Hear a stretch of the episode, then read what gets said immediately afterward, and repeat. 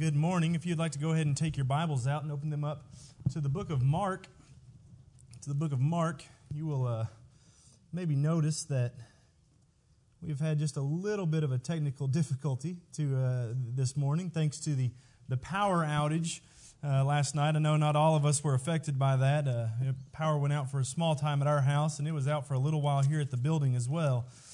And due to that, we've had a, a few issues getting started. But I think we are good now. So if you're opening your Bibles up to Mark chapter 4, Mark chapter 4, we'll be looking at in just a moment.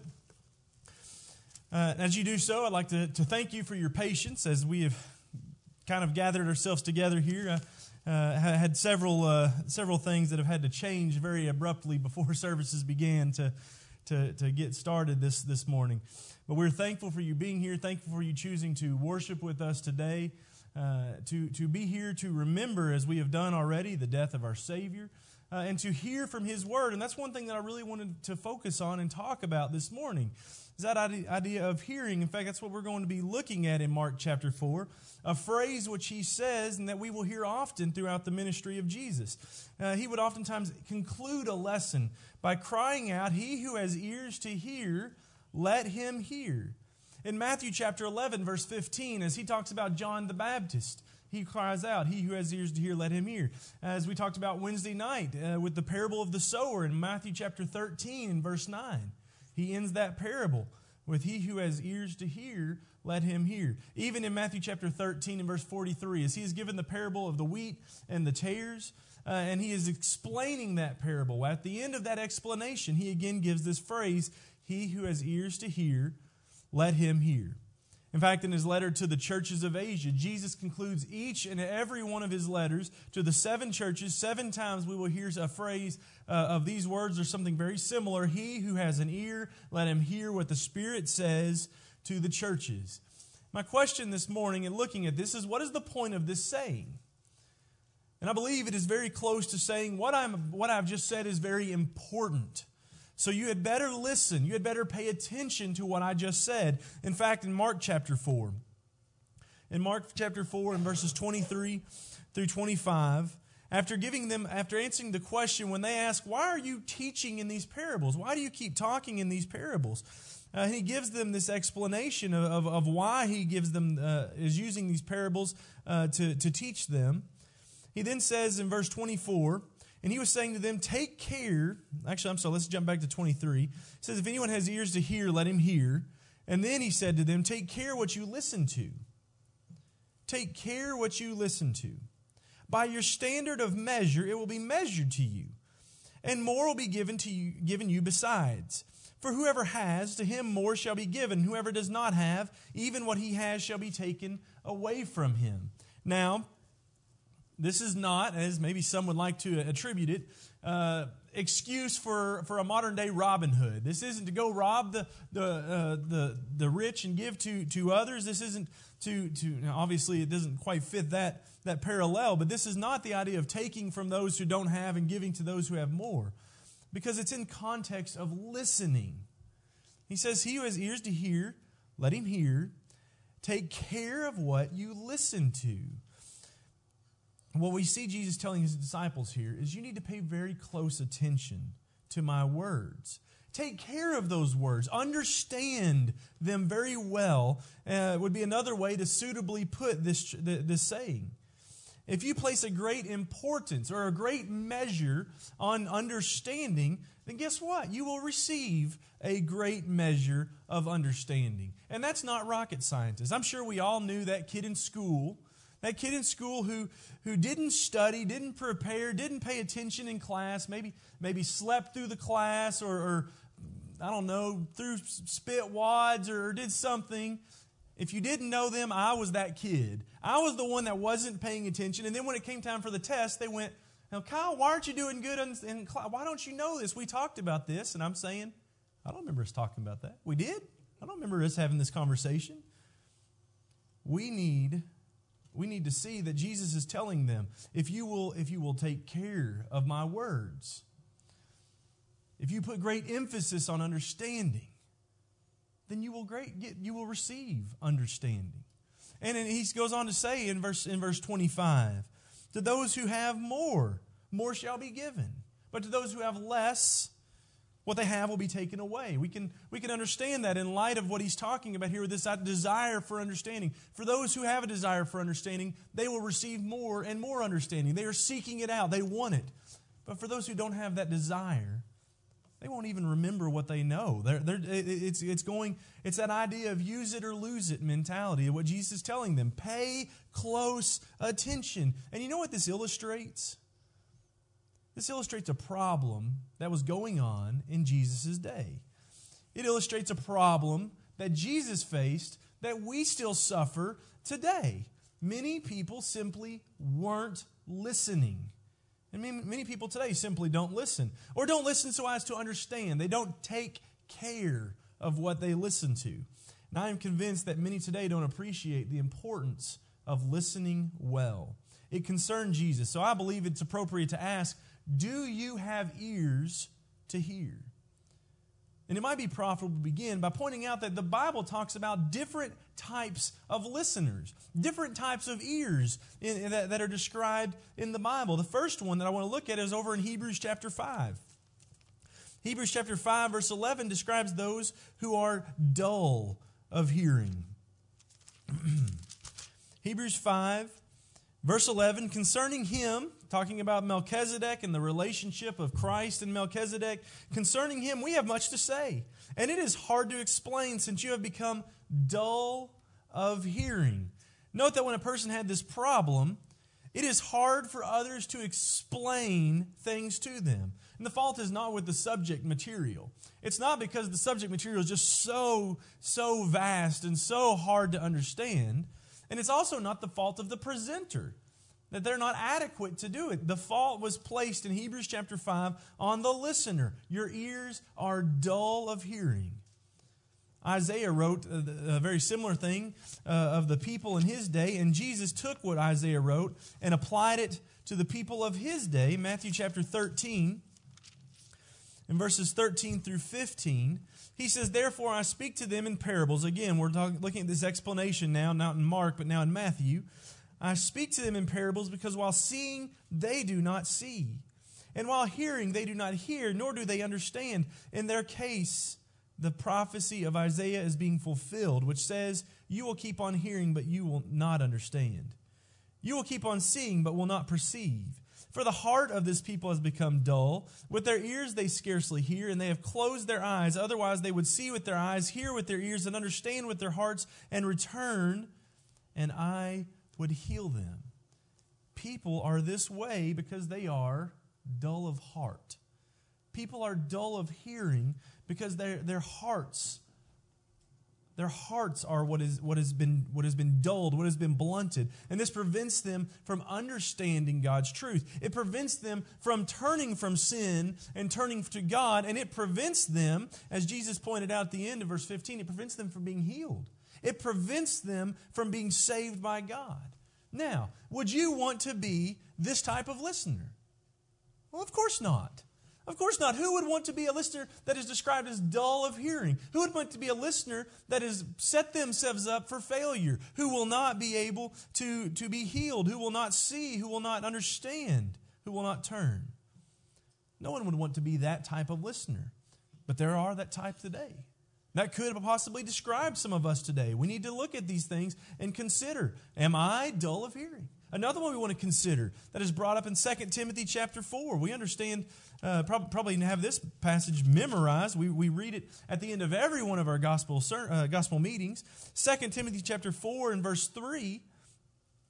Paul writes to Timothy, he says, For the time will come when they not endure sound doctrine, but wanting to have their ears tickled, they will accumulate for themselves teachers in accordance to their own desires. Then will turn away their hearts from the truth and will turn aside to myths, or maybe your translation says to fables. Those with itching ears, as Paul describes them here in first and Second Timothy 4. Such people listen to only that which is pleasing to them. So they don't like sound doctrine as he spoke about in the beginning of verse, of verse 3. Sound doctrine is not what they're looking for. And sound doctrine requires the type of preaching that is talked about in verse 2. Look at what it says in verse 2 that they will preach the word. They will preach God's truth. They will preach the standard, not the feelings of the preacher, not the emotions, not the things that the, the listeners want to hear, but the word. And they will preach it when it's in season and when it's out of season, when it's popular and when it's unpopular, when it's not the right thing to say in, the eyes of the world around them, but they know it's the right thing to say for what the world needs. They will reprove, they will correct them. They will point out their errors, their sins. They will rebuke. They will warn them of the consequences of their sin. And then they will exhort them, encourage them, not just to, to it's going to be okay, you just keep doing what you're doing. No, we've, you've been warned, you've been, you've been corrected. Now encourage you to turn to God and to, to know the great encouragement that comes from Him. And then how do they do that? With great patience and instruction. Not just one time, but over and over and over again, as many times as it takes, continuing to make that case. But people don't want that kind of preaching. They want someone who's maybe going to excite them, someone who's going to be full of theatrics and, and pomp and flash. And I, I, was asked one time, What kind of preacher are you? I said, well, I don't know. I know how to answer that question. I'm not, I'm not fully prepared to answer that question. What do you mean? Well, do you, do you like to get up there and put on a show? And I said, no, no, if you're, I, I can't do that. I'm not, I'm not very good at that. I'm not going to put on a show. That's the kind of preaching that people oftentimes want. They want someone that's going to hold their attention, someone that's going to, to say things that just, oh man, I could, I could listen to that guy talk all day because he's just an excellent speaker, or he's going to say things that just makes me feel really good. That's what I'm looking for. And you know what? They're going to find that. This verse tells us that. I will find someone, if that's what I'm looking, if I have itching ears, I will find someone to scratch that itch. But the truth is, the fact is, they will turn away from the truth to follow myths, to follow fables, to follow stories, because that's really what they're looking for. And the world is full today with many afflicted with this type of hearing problem. We need to, again, ask ourselves well, how about us? What about me? These are two types of listeners. But let's consider the third type that's talked about. And that is those with an honest and a good heart. Look over in Luke chapter 8. In Luke chapter 8, in verse, in verse 15. Again, we're going to be leaning a lot on the, on the parable of the sower today. Luke chapter 8, verse 15, the uh, third account of this, of this parable, says here, the seed in the good soil. As he gives an explanation of this parable, the seed in the good soil, these are the ones who have heard the word in an honest and good heart and hold it fast and bear fruit with perseverance. You know, as I said, we're going to spend a lot of time. Uh, you, if you want to, you can kind of mark these these parts in, in, in, Matthew and Mark and Luke on the parable of the sower because we're going to be flipping back to them several times. Uh, and, and it's uncanny how oftentimes, especially me, me and Alan, we, we, he preaches something on Wednesday night, and it's I'm going, man, he's walking on my sermon Sunday morning. But I like that because Alan made a lot of great points on Wednesday night uh, about this, and there, there's so much that I can't cover, but so much that lends to this idea so well. But what we see here, what we see in the parable of the sower, was that those seeds that fell on the good ground, they fell on hearts. They fell on, on, and we've already seen how the dull of hearing is linked to the heart. These people were not dull of hearing. They weren't dull of heart. They had hearts that were good and hearts that were honest or noble. And maybe we've heard of that before, that, that noble mindedness, no, uh, noble hearts, noble hearing. We think of Acts chapter 17. We think of the Bereans. Acts chapter 17 and verse 11. And let's, let's start in verse 10. The brethren immediately sent Paul and Silas away by night to Berea. And when they arrived, they went to the synagogue of the Jews. Now these were more noble minded than those in Thessalonica, for they received the word with great eagerness, examining the scriptures daily to see whether these things were so. Have you ever thought about this? The fact that they had apostles they had men who had walked with Christ. They had men who had performed miracles. They had men who had seen Christ uh, as, as, Paul had seen him on the road. And here he came proclaiming the truth of Christ. And they said, No, no, no, hold up. We need to examine what you just said. We need to think about that for a minute. We hear what you're saying, but we, it's not just enough for those words to come into our, our ears and to re, you know, resonate within our minds, but we need to take what is resonating in there and we need to apply it to what we know is true.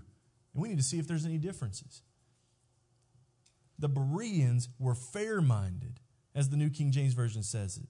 They were willing to give Paul a fair hearing, and by fair hearing, that means they listened to him attentively and they apply and, and they searched the scripture to, to weigh what he had said. And that shows how they received, how they listened to the word. They listened to it with all readiness. This is the kind of listener that we need to be. We need to be listeners of an honest and good heart.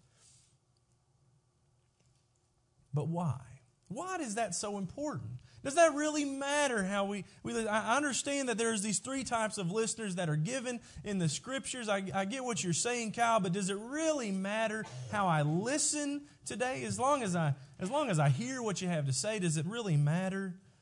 Well, I want to suggest that it does. And I want to suggest there are some importance to, to being a good listener. And one is what we already saw back in Matthew chapter 13.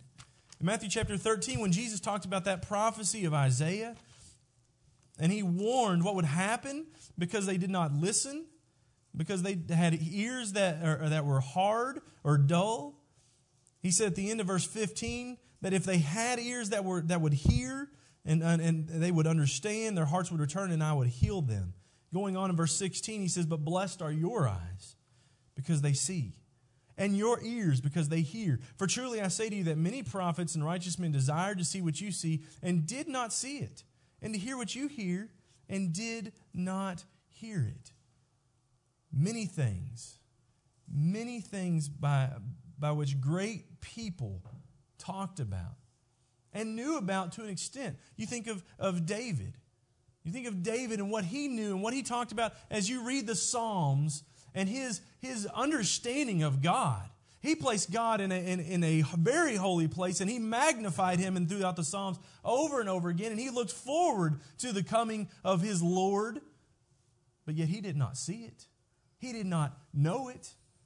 And he desired to know it. He desired to see it. He desired to hear the words of Christ, but yet he did not. Or Daniel, or Isaiah, or Ezekiel, or any of the prophets that looked to the coming of Christ, but yet they did not have the coming of Christ in their lifetime. They did not have the words of Christ spoken to them in their lifetimes, but they looked to those things. Think about that and think about what we have. The opportunities which we have to learn. Even as Jesus talked about uh, John the Baptist, we mentioned him back at, the beginning in, Matthew chapter 11 when he talked about John the Baptist and, and about how he was the, the greatest of men who had walked on the earth. But those in the kingdom, even the least of them, would be greater than him. John the Baptist longed to hear and see what Jesus came to, to, to establish. But he, even he, this great man, this great preacher, this great, great human being, did not, did not live to see it. Died before the, the, the, the, the, the full uh, completion of the plan of Christ coming to this earth. And yet we have that. We have that recorded for us. We have that so that we might hear the words and listen to these things that are taught within it. What's taught within it? Turn over to Ephesians chapter 1.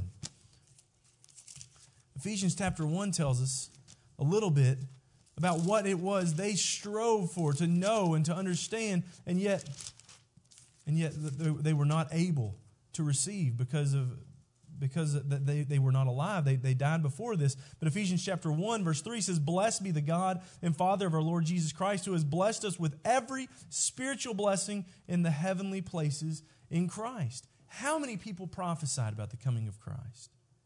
How many people prophesied about his blessings? They believed it, they looked forward to it, but they never saw it. But we have it every spiritual blessing in Christ. We miss out on these blessings. We miss out on the things they looked for, the things they hoped for, the things they wanted to see. We have, but miss out if we don't carefully listen, if we don't take care to how we listen. The importance of good listening is essential to being blessed. Importance of good listening is essential to a saving faith. Turn over to Romans chapter 1.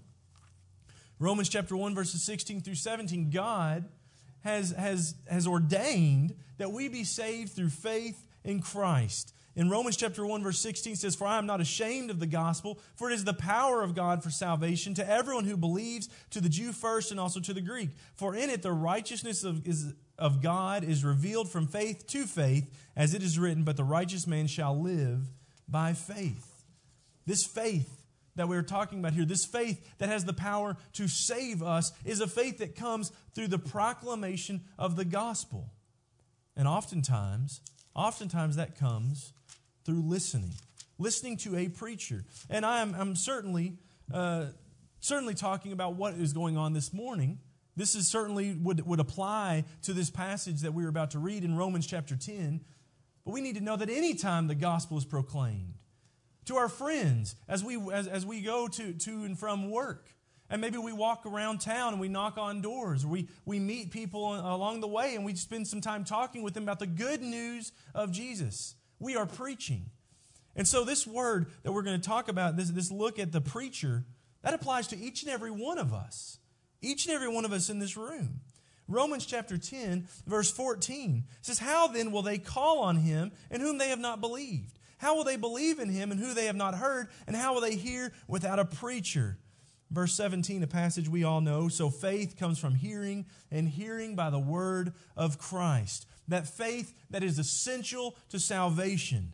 That faith that is going to prompt us to move, to turn, as we talked about this morning, away from sin, to turn to God, to repent. That faith comes by good listening. Good listening. While one can certainly gain faith through just simply reading God's word. In fact, that's the purpose of it. John chapter 20, verses 30 through 31. Jesus, it is recorded for us that the things that Jesus did, these signs, these miracles and wonders, they were recorded so that we would read about them. So they would have this, this book, we would have this, this document to know what he had done, and so that we might believe. Certainly that is possible, but the fact remains that many, many in Jesus' day, many in our day, depend upon someone else to first proclaim that good news to them that they might hear. And one reason faith is often lacking in people is because, simply put, they are not good listeners. They miss out on the evidences in God's Word, the things that produce faith in our lives. So we might ask ourselves this question Does our listening hinder the development of our faith? Listening is essential to having that great, strong, saving, living faith. Uh, essential, uh, also, uh, good listening is essential to bearing fruit. Like in the parable of the sower, the only kind of soil, or the heart that we're talking about in that parable, capable of bearing fruit was the one which listened properly. Over Luke chapter 8 in verse 15. Luke 8 15 says, But the seed in the good soil, these are the ones who have heard the word in an honest and good heart and hold it fast and bear fruit with perseverance.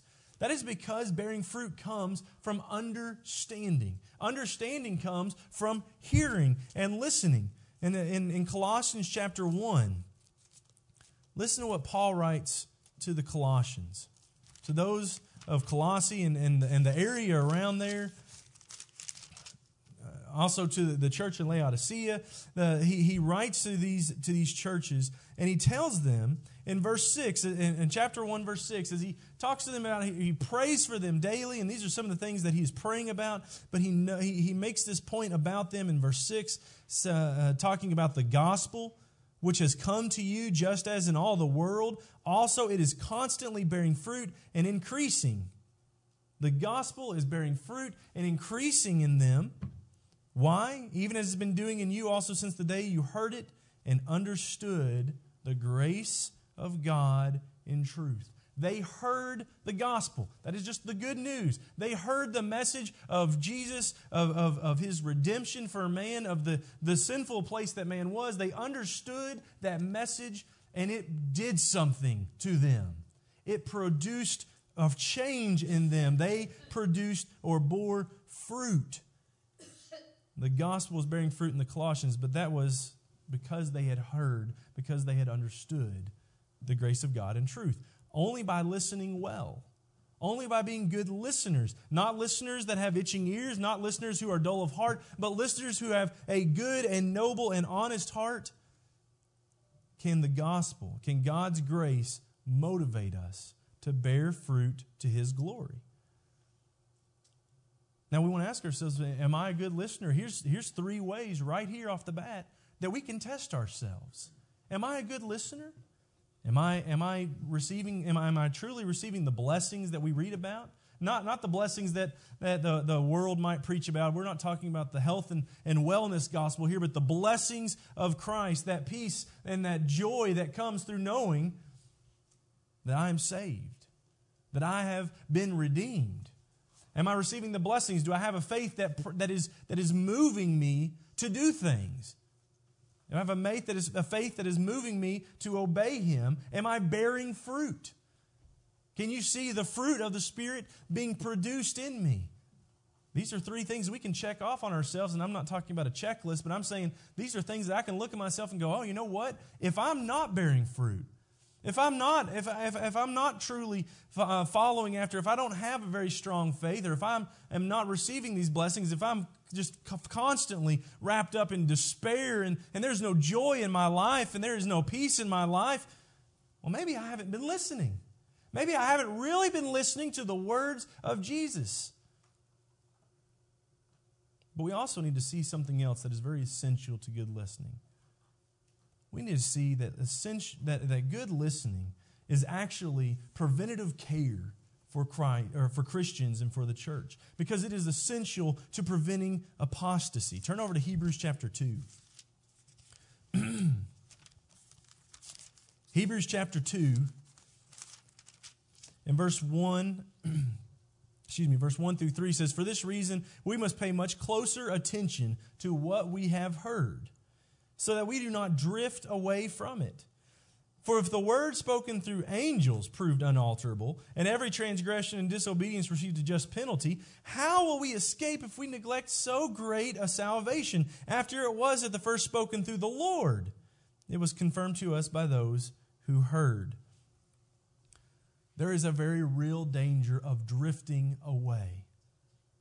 There's a very real danger of neglecting the Word of God, the salvation which comes through Christ, and falling into apostasy. Apostasy was, was, is simply the, the turning away from truth for the lie. We read about that over in Thessalonians. It is turning away from the truth for the lie. The church apostatized in the first century when they began taking what was truth when, when, when they, they had instruction for, for bishops, the, that, that is to say, elders or, or shepherds or overseers, they had instructions for what that was to be and started changing it. Started changing the truth to meet what they wanted. Well, we'll have, we'll have one bishop, one elder, who will oversee a bunch of other elders over a bunch of different churches. And eventually, you have what becomes, from all that, the Roman Catholic Church and the Pope. And all of that started that, that is so far away from what we read about in the scriptures, so far away from truth, but it started with one small decision. Everything the scriptures talks about a plurality of elders over a single congregation. But we're going to change that. And the problem was not the problem was not there was a greater need in that first century than what God had anticipated. The problem was not, oh, God, you said to do this, but that won't work. No, the problem was we didn't listen.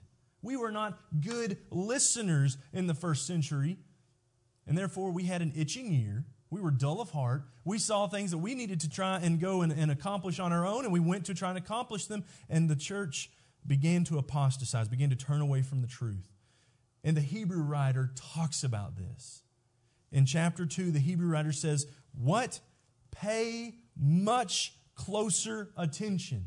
How did Jesus use that same phrase? He said, Take care to how you listen so that we do not drift away.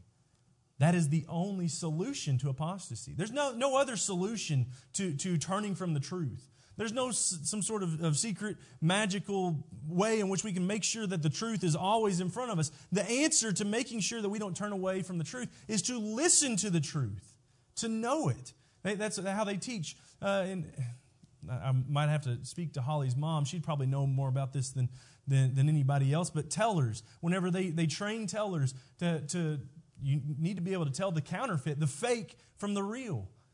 They don't go through all of the counterfeit bills. There's uh, probably a billion that, that, people have made, and oh, see this one, this this one's wrong, and this is where this one's wrong. No, they give them the real bill. This is a true one dollar bill, two uh, five dollar bill. This is a real thing. Learn it, know it, study it, because when the fake comes in, you'll say, "Oh, that's not like the real one. That one's not real. That one's fake." The same is true for good listening. We have the truth, we have the real. Learn it, know it, hear it, and listen to it.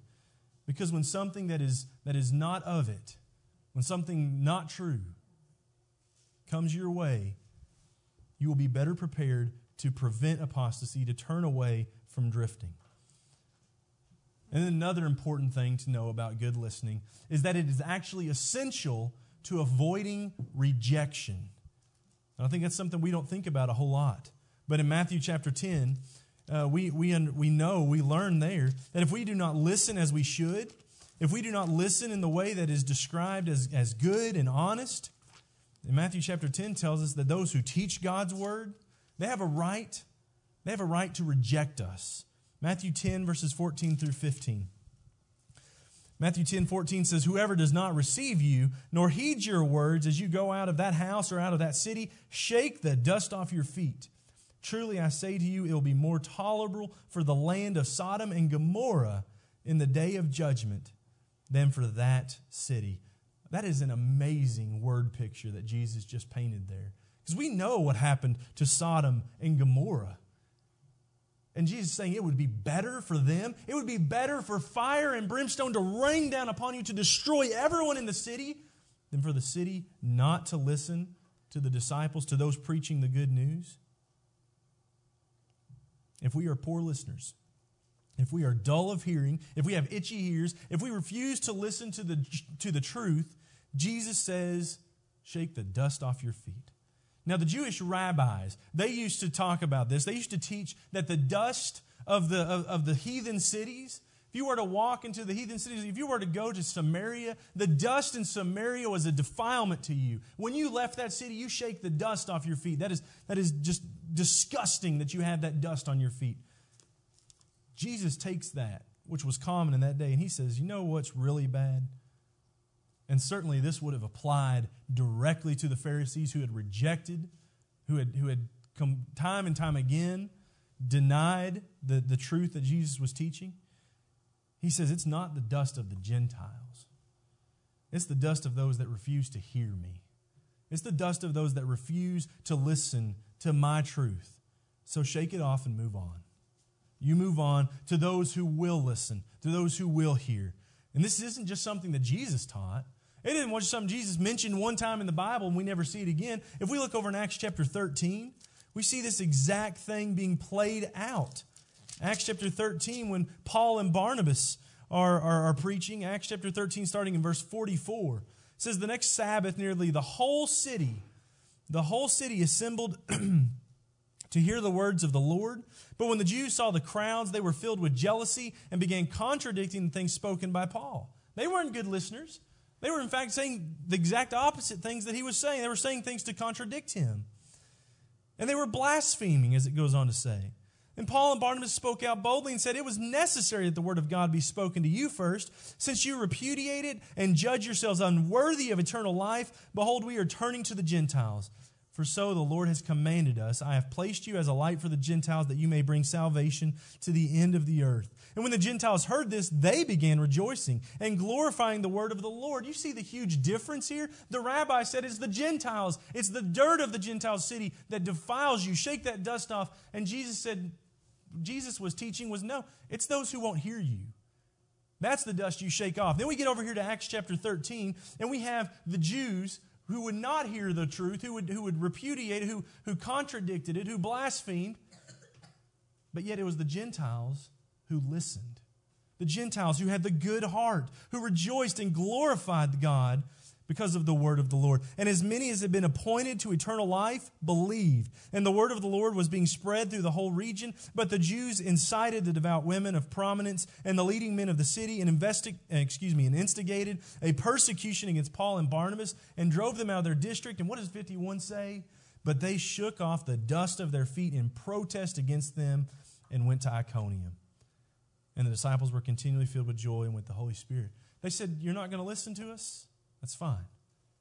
That's fine because we have more important things to do than try to force you to listen. We'll go to somewhere else where they will, will listen. They were rejected because of this. And in this, not only do we see Paul and Barnabas rejecting these men and women, but we see the, the, the horrible truth to not listening to sound teaching. We see the result of that. And that is poor listening judges ourselves as unworthy of eternal life. Did you notice that? Back over in 46, Paul and Barnabas spoke out boldly and said it was necessary that the word of God be spoken to you first, since you repudiate it and judge yourselves. told all the time by the world, judge not. But we can judge ourselves unworthy of eternal life simply by not being good listeners poor listening has a huge, huge weight tied to it. If we reject the gospel, if we reject God's truth, perhaps by poor listening, perhaps by not, by not having a good, honest heart of hearing His word, then you know what, what Jesus said in Matthew chapter 12? Let's turn over there for a moment. Matthew 12, verse 41 and 42, he said that the men of the south, or excuse me, the queen of the south, and that the, the men of Nineveh, they would be our judge. Matthew 12, verse 41. He says, The men of Nineveh will stand up with this generation at the judgment and will condemn it because they repented at the preaching of Jonah. And then behold, something greater than Jonah is here. The queen of the south will rise up with this generation at the judgment and will condemn it because she came from the ends of the earth to hear the wisdom of Solomon. And behold, something greater than Solomon is here. Now you think about that the men of Nineveh repented after hearing just, just one lesson. From, from a speaker that was not that was not the most apt to deliver a powerful moving sermon. You think about people that oh it's got to be you, you, you got to have flash and you got you got to be a good speaker to tell the truth to the world. Jonah didn't want to tell the truth.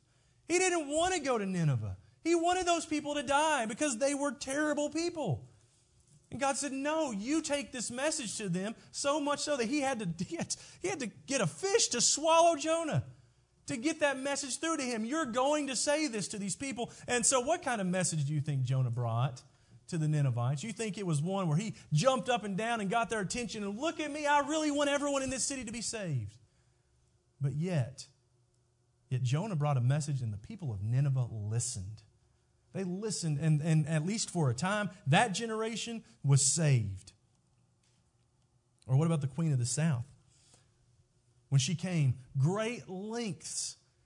She came great lengths and at a great cost. She brought much just to hear the wisdom of Solomon. And we have the wisdom of Jesus, the wisdom of God.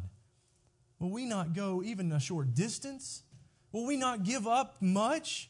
To hear God's word proclaimed,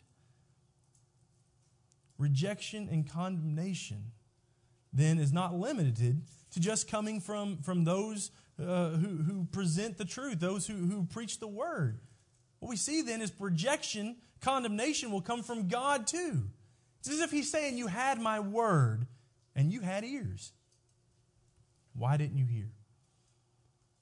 Hopefully we can appreciate the wonderful opportunities we have to be able to listen to God's word and the importance of good listening. But how then can we improve on our ability? Maybe we sit here today, we realize, I, I, you know what, I, I, do need to listen better. There are things that I need to do to, to make sure that I am more attentive to God's word and more focused on, on responding to it. And you know, just as speakers need to learn to speak so as to be understood, that is important. People need to learn to listen so as to understand. And so, just, just to wrap this lesson up, let's look at a few steps to better listening. And the first one that I want to look at is this one here. Let's make listening an act of worship. Sometimes we get the idea that our acts of worship are, well, singing, we do that. And then praying, yeah, we do that together. Lord's Supper, that's certainly an act of our worship. And, well, the preacher gets up there and preaches while we, you know, we just kind of sit here. Well, the way that we listen, the way that we engage with God's Word, can also be an act of worship for us. We should make that an act of worship for us, remembering what that word means worship. It literally means worthship showing God's word that it is worth enough for me to pay attention to it. It is an indication of my devotion to God, just as it is in the way that I pray, in the way that I sing. So when we have opportunities to listen, do we do it with a worshipful attitude? Think of how maybe if there was some great person, I, I don't know, if, if, if Donald Trump came in these doors, and don't get me wrong, I'm, I do not think Donald Trump is a great person, but someone that represents greatness to, to a majority of, uh, uh, of the, the world, they come in and they have something to say, you're probably going to listen to everything they say. You're probably going to really listen closely to their words. Maybe some famous person. I'm going to listen to what that person has to say. Now, don't get me wrong. I'm not trying to put myself up on a pedestal because I understand that that is not the case. But what I want to do, point is this God's word is worth so much more than the words of, of Donald Trump, the words of some celebrity, the words of me, the words of anybody. Doesn't his word deserve our undivided attention? It can receive that if we make listening an act of worship. We also need to listen from the first to the last. Pay attention all the way through. Uh, maybe we, we you know, get this idea for a minute of, of taking a book. And uh, I had a friend that used to do this. He, he would skim. I'm just going to skim through the book. I read a page here, read a page there. What was the book about? Oh, it was about this. And it wouldn't be anything about what the book was about. He had a, a few key notes, and that was it. We can't learn what a, a book has to say by just reading a sentence or a page here and there, just like we can't know the truth of God's message by just reading the New Testament. There's no book that we have that you can read the last um, third of it and go, huh, okay, I got the full picture. No, we need to know the, from the first to the last. And the same thing is true whenever God's word is presented. We need to listen. Sentences, phrases, words, they need to be understood and heard in light of the context in which they were used or presented. Uh, you, you may know, and, and certainly that, I believe this is true, one of the most frustrating things to, to a preacher uh, and I had the opportunity to ask a couple of friends who preach about this, and, and they all agreed. It's very frustrating when someone hears just one part of the sermon, one part of, of what is being presented, and immediately they think, you know what? I know what this guy has to say. Uh, it's time to turn my ears off. I've heard this one before. I don't need to hear it again. Or, oh, you know what? I don't agree with that. It's time for me to start preparing my rebuttal. I'm going to meet him at the back of the door and tell him how he was wrong. In fact, I remember hearing not too long ago about a sermon preached, and at the end of the service, the uh, man came up to the preacher and he stood there and to show him why he completely disagreed with a certain point that the preacher had made. And well, wouldn't you know that right after the preacher had made that point, he made every one of the, this guy's arguments right after it, uh, showing that he was he was contradicting. He, he was not not showing this to be a truth. The guy didn't hear any of that. He didn't hear any of that at all because as soon as he heard this, his mind clicked off. He wasn't listening anymore. He was planning on what he was going to say. So we must, we must listen to all the parts. If we truly want to be good listeners, in the New Testament, if, if the Pharisees, if the Pharisees hadn't just clicked off when they heard the things about themselves, if they hadn't immediately started to, to think of what, what am I going to say? How am I going to get him back? How am I going to do something about this? But they had listened and truly opened their hearts. What kind of difference would it have made? We must listen to the first and we must listen to the last. Another thing to, to think about is to look at the speaker. Now, again, these are, these are steps to, to better listening, but they don't come from the Bible. This is just some, some things that are, that are proven to be effective to help people who want to listen to get the most uh, out, of, out of a message. And this is one that greatly can aid concentration. Looking elsewhere, looking around the room, looking at other things at our feet, that makes it easy to, to wander, to think about other things, to not focus on what is being said. Closing our eyes. Well, that makes it easy for me to nod off. You catch me with my eyes closed, I'm probably asleep. But having our eyes open, we're looking at, at, at who is presenting, or, or even looking at the, the, the, the aids that are on the t, on, on that are presented here, the PowerPoint, they can help to focus. They can help to be attentive. And this requires self discipline because this is something that's awkward. You, you have a conver- next time you're having a conversation after services are over, just look the person in the eye the entire time that you're talking to them. It gets a little awkward after a while. It's not the most comfortable thing in the world to do. So it requires some self discipline, but it is, it is helpful to developing a longer attention span. It is helpful to, to being able to take more away from what is being said. A more, much more important point than that is follow along in your Bible. You remember, you remember more of what you both see and hear. Not just hearing alone, but just see, but seeing and hear. And again, that's why visual aids are, are often used. That's why I pre- prepare the PowerPoint to help you remember things that have been noticed. But the greatest visual aid that you have is not up here. The greatest visual aid you have is your Bible, is the Word of God setting in your lap. Your knowledge of the Scriptures can be greatly improved by just doing this opening it and following along and looking at the words spoken.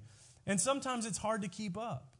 And I try, I, I try to, to think of that as I put scriptures on the board just in case you didn't, didn't hear me or, or, or, take a little bit of time to flip there and try to turn there myself so we can all be on the same page. But you know what? If you persevere, if you continue to say, no, I, I've, got to, I've got to find, I want to look in God's word, I want to see it for myself, it eventually becomes easier. And you know, we encourage our children to do this. Many of us here, uh, we, we have the worship notes in the back, and we tell our kids to uh, go grab one of those and, and take some notes down. Think about some things. Uh, write uh, one of the things I think is on there. Draw a picture of, of what you you visualized as we were as the sermon was being taught. Listen to how many times you heard God's uh, name used, or or the gospel, or, or, or grace. Now we encourage our kids to do that. But shouldn't adults provide an example and do the same? In fact, there's no reason why. Yes, those worship notes are, are created for kids, but there's no reason why we couldn't grab one of those ourselves and show them how important this is to good listening, is to following along in our Bible, jotting down notes. If we can't get to all the passages, we're going to write them down and we're going to look at them again when we get home. This helps us to assist and can benefit our listening. And then we also need to, and these, those, those four are, are good good things to help us being a better listener. But these last two, these are the two that I really want you to think about. This first one is listen with faith. Listen with a willingness to accept and to believe what is shown in God's word. Don't listen to my words in faith. Don't put your faith in my words because I'm going to stumble. I'm going to slip my tongue up and it's going to, you know, what was he talking about? I'm going to be wrong sometimes. But God's word is never wrong. So listen in faith. How do we do that? We do it by w- listening with a willingness to accept, a willingness to believe. over in the, in the Hebrew, in the book of Hebrews, the, the writer there talks about the, the Israelites in Hebrews chapter 4. When chapter 3, he's talking about the Israelites and about those who died in the wilderness. But in chapters 4, in chapter 4, 1 through 2, he says, Therefore, let us fear if while a promise remains of entering his rest, any one of you may seem to have come short of it. For indeed, if we had good news preached to us, just as they also, but the word they heard did not profit them, because it was not united by faith in those who heard it. The, the word they heard in the wilderness was that God has prepared a place for you. The word they heard in the wilderness was God has made a place that will be your inheritance, that you will be with Him. He will rule as your king. You will be there for eternity, forever and ever, they were told. That sounds very similar to the word that we have been told that there is a place of rest, that there is a place prepared for us, that there's a place where God will be our king, that we will be with him forever and ever. And the word that they heard was not united in faith. They heard that word spoken to them over and over again as they walked through the wilderness, and yet it, they, they did not hear it. They did not listen to that word with a willingness to accept it, a willingness to believe it. If we don't listen with faith, the same sort of thing will happen to us. We will fall short of our heavenly rest. So we want to be better listeners. Let's, uh, let's unite our listening with faith in God's word. When we hear it, even if it goes against it goes against what the world has said, it goes against what we want, what we desire. If we hear it in God's word, we're going to believe it. What's that phrase that, that, that I saw it the other day on a bumper sticker? Uh, God said it, I believe it, that settles it. Robert Speer in Winchester, he used to always modify. He said, I, I want that to say, God said it, that settles it. I believe it. We need to have that same sort of attitude towards with our listening. Listen with faith and listen to act. Turn over to Ezekiel for a moment. Sometimes we can be like the people in Ezekiel. Sometimes we can have the attitudes of the people of Ezekiel. in Ezekiel chapter 33, read with me in verses 30 through 32.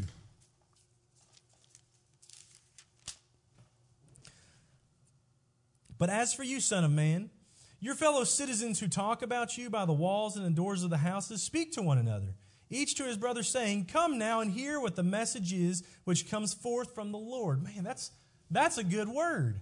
I want to be described as that. That's what these people were saying. They're saying, You come. Go into their neighbors. You come. Listen. Listen to what God has to say. Listen to the word of the Lord. As we read on, they come to you as people come and sit before you as my people and hear your words but they do not do them. For they do the lustful desires expressed by their mouth, and their heart goes after their gain. Behold, you are to them like a sensual song by one who has a beautiful voice and plays well on an instrument, for they hear your words, but they do not practice them. And then, so when it comes to pass, the things that he had prophesied, when it comes to pass, surely they will know. Uh, surely, as surely it will. Then they will know that a prophet has been in their midst. They loved to hear what Ezekiel had to say. They did. They loved it. They wanted to tell other people, you come listen to this guy. Come listen to what he has to say, but it was for the wrong reasons. And so maybe we need to ask ourselves, why, did, why is it that we love the sermons that, that we love? Why do we love to hear those sermons? Is it because of how great the preacher speaks? Obviously, that's not the problem here. That's not a problem that we have to deal with. But for some reason, we, uh, for, or for some, it might be that it makes me feel good. Uh, to, to, to go to church and for other people to know that I go to church, to be able to tell people, hey, you come to church with me. That makes me feel really good. Maybe it's the, the, the look of other people as they say, oh, that, that person's a church goer. That person does something that, that the rest of the world doesn't do. They, they're, they're a good, faithful person. I'm not saying those things are wrong, but is that the reason we love to hear the Word of God? James chapter 1 puts it in a little bit different context for us. James chapter 1 tells us what, what, what needs to be the, the response, what needs to be the motivating factor behind us hearing the word. In James chapter 1, verse 22, it says, Prove yourself doers of the word and not merely hearers who delude themselves. If anyone is a hearer of the word is not a doer, he is like a man who looks at his natural face in a mirror. Uh, for once he has looked at himself and gone away, he has immediately forgotten what kind of person he was. But one who is intently uh, but one who looks intently at the perfect law, the law of liberty, and abides by it, not having become forgetful hearers, but effectual doer, this man will be blessed in what he does. The same thing that God was pointing out to Ezekiel, the same thing that James points out to us today, is that we need to be good listeners. And to be a better listener, we need to do what we hear. Not just to, not just to hear the words and go, man, that makes me feel really good. I like that. I like what was said, but to actually do it.